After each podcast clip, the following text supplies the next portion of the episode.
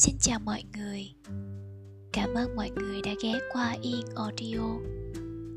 Ở đây, mình sẽ đọc những trang sách hay Với hy vọng rằng dù bạn đang ở đâu hay bạn đang làm gì, Thì những câu chữ này cũng mang cho bạn một sự vỗ về.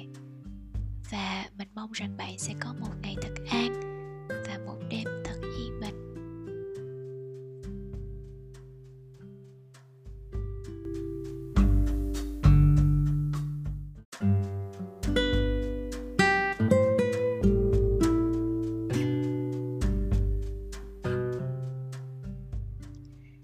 Ngày hôm nay Yên muốn gửi tới mọi người một tản văn của nhà văn Nguyễn Ngọc Tư. Đối với Yên, những tản văn của chị Tư luôn chất chứa những nỗi niềm của những con người thật thà chân phát ở miền Tây và nó mang lại một cảm giác rất thân thương. Không biết đối với mọi người thì như thế nào nhỉ? Nếu như đây là lần đầu tiên các bạn nghe về tản văn của nhà văn Nguyễn Ngọc Tư, thì mọi người hãy thử nghe và cảm nhận xem có giống như những cái gì mà Yên chia sẻ không ha.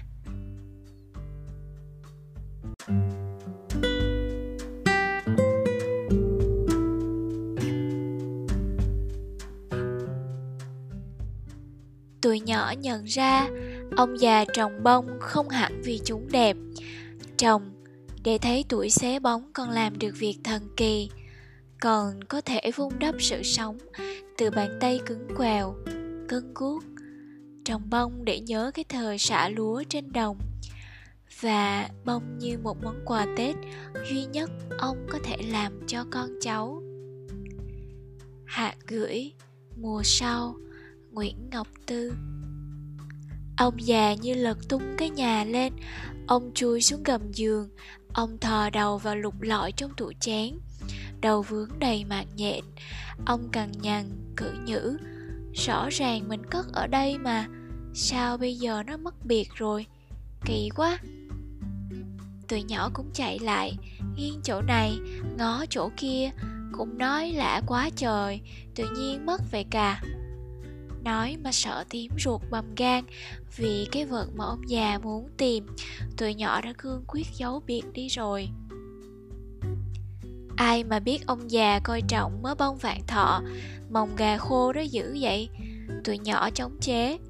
Nhưng rõ ràng tụi nhỏ biết, sống chung một nhà, làm gì mà không rõ mỗi lần chim én bay hấp háy, đậu trên đám trà dưới mé sông ông già lại đi lật lịch thăm chừng. Một tháng trước tết, ông vác cuốc ra sân. Tụi nhỏ dù muốn, dù không cũng phải vác cuốc đi theo xới nhừ mình sân trước nhà, lụi hụi, tưới nước cho mềm xốp lại. Ông già đi lục lọi mớ bông để giống từ tết năm ngoái, rải hạt.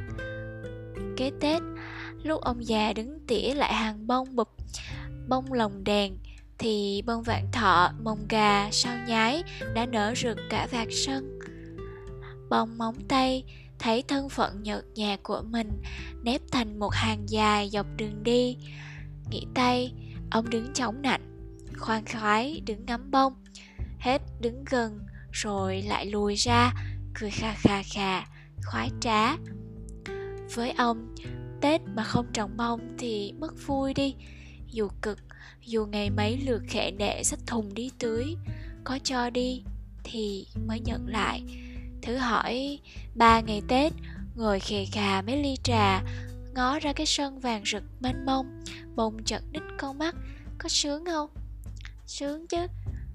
Vì vậy mà khi trời bắt đầu trở chướng ông già thì trở chứng không chịu ở trong nhà suốt ngày tha thẩn ngoài sân sửa sang uống lại mấy bụi chùm rụm tỉa hai cây sộp, chăm sóc đám bông. Ông gọi là bông thì tôi nhỏ không được gọi hoa. Ông nói là hoa thì là hoa hồng hoa huệ gì đó. Còn mồng gà vạn thọ hay sao nhái thì phải kêu bằng bông. Cũng như núm mối mà cứ học đòi nấm mối cái thứ dân giả một vườn hoang, phải kêu sao cho dân giả dễ nghe. Ông mà đọc được bài này, hẳn ông dậy nảy lên. Cái gì mà gửi? Gì mà hạt? Sao không nói? Gửi hộ. Đám trẻ thịt ngồi Tụi nó thấy đám bông đúng là mang rắc rối cho tụi nó. Mấy bữa ông đi đám dỗ xa, Về nhà thấy bông héo, Ông rầy tụi nó cả buổi. Mà tụi nhỏ thấy bông cũng có ích lợi gì lắm đâu.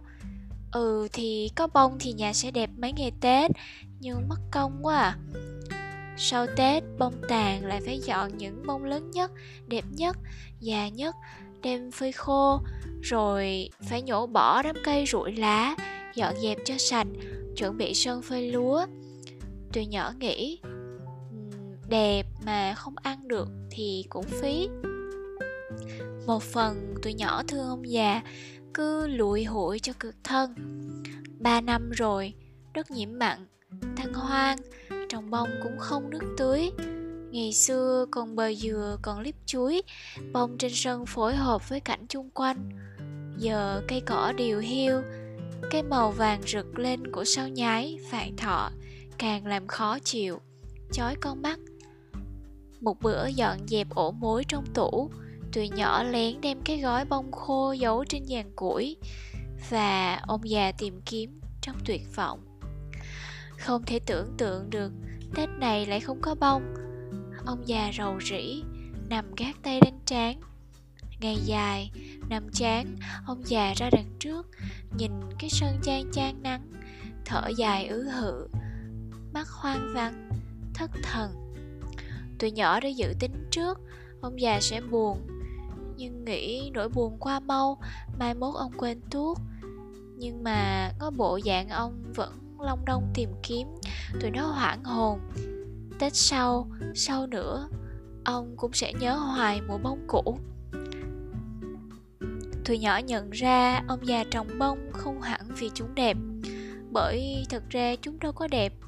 Thậm chí bông vạn thọ thì nó hôi rình à trồng để thấy tuổi xế bóng còn làm được việc thần kỳ, còn có thể vun đắp sự sống từ bàn tay cứng quèo, cân cuốc, trồng bông để nhớ cái thời xạ lúa trên đồng. Và bông như một món quà tết duy nhất ông có thể làm cho con cháu. Bữa sau, ông tìm được gói bông khô trên cái giống cá khô treo đầu bếp. Ông mừng quýnh nói kỳ quá tao kiếm ở đây nát hết mà không thấy. Vậy mà bây giờ tự nhiên nằm trình in, y như mai giấu á. Tụi nhỏ ngó nhau cười cười, méo méo. Lại phải phụ ông già cuốc đất, lại gieo, lại đeo cây nước bơm từng thùng đem tưới. Bông lại nở rực trước sân nhà. Và tết tàn, ông già lại nâng niu đi hái từng bông hoa héo khô, rủ cánh giữ hạt cho mùa sau. Nghe như một người tàn và bông hoa tàn đang hát thầm bài ca cuộc sống. Tụi nhỏ ngậm ngùi. Ông già dường như làm điều do, ông già. Tụi nhỏ ngậm ngùi. Ông già dường như làm điều gì đó lớn lao hơn là giữ hạt, giữ cho tuổi nhỏ không xề xòa, lười biếng bệnh này đang lan nhanh dữ dội từ hồi chuyển sang làm vuông nuôi tôm. Giữ một nếp nhà, giữ phong tục cũ, giữ cái sân bông rực rỡ, lung linh trong ký ức của những đứa trẻ xa nhà.